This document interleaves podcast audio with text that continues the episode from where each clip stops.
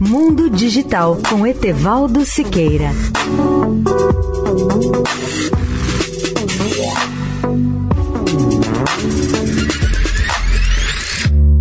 Olá, ouvintes da Eldorado. As redes de telefonia de quinta geração ou 5G podem fornecer energia além de comunicações. Esse avanço daria maior inteligência a objetos e construções. As pontes dotadas de microchips podem relatar quando vão precisar de manutenção.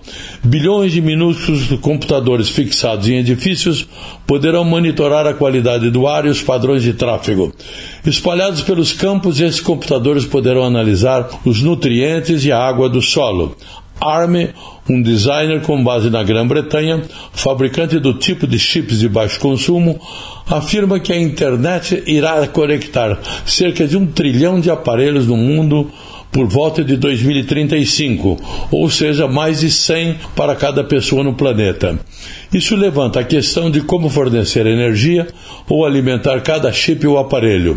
A substituição periódica de um trilhão de microbaterias seria inconveniente ou muito complicada para dizer o mínimo.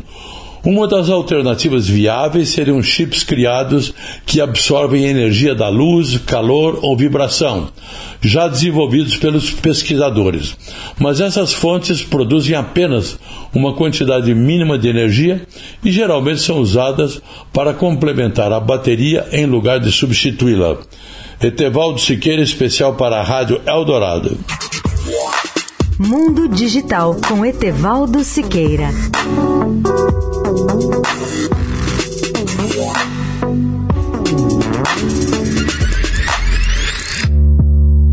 Vivemos em constante transformação e para ajudar as empresas a estarem conectadas com pessoas, nós criamos o Estadão Blue Studio, uma nova operação dedicada para criar soluções publicitárias inovadoras e orientadas à performance. O Estadão Blue Studio entrega projetos customizados, branded content, publicações e uma série de eventos consagrados pelo mercado. Não importa o tamanho do seu desafio, para nós sempre existe uma boa solução.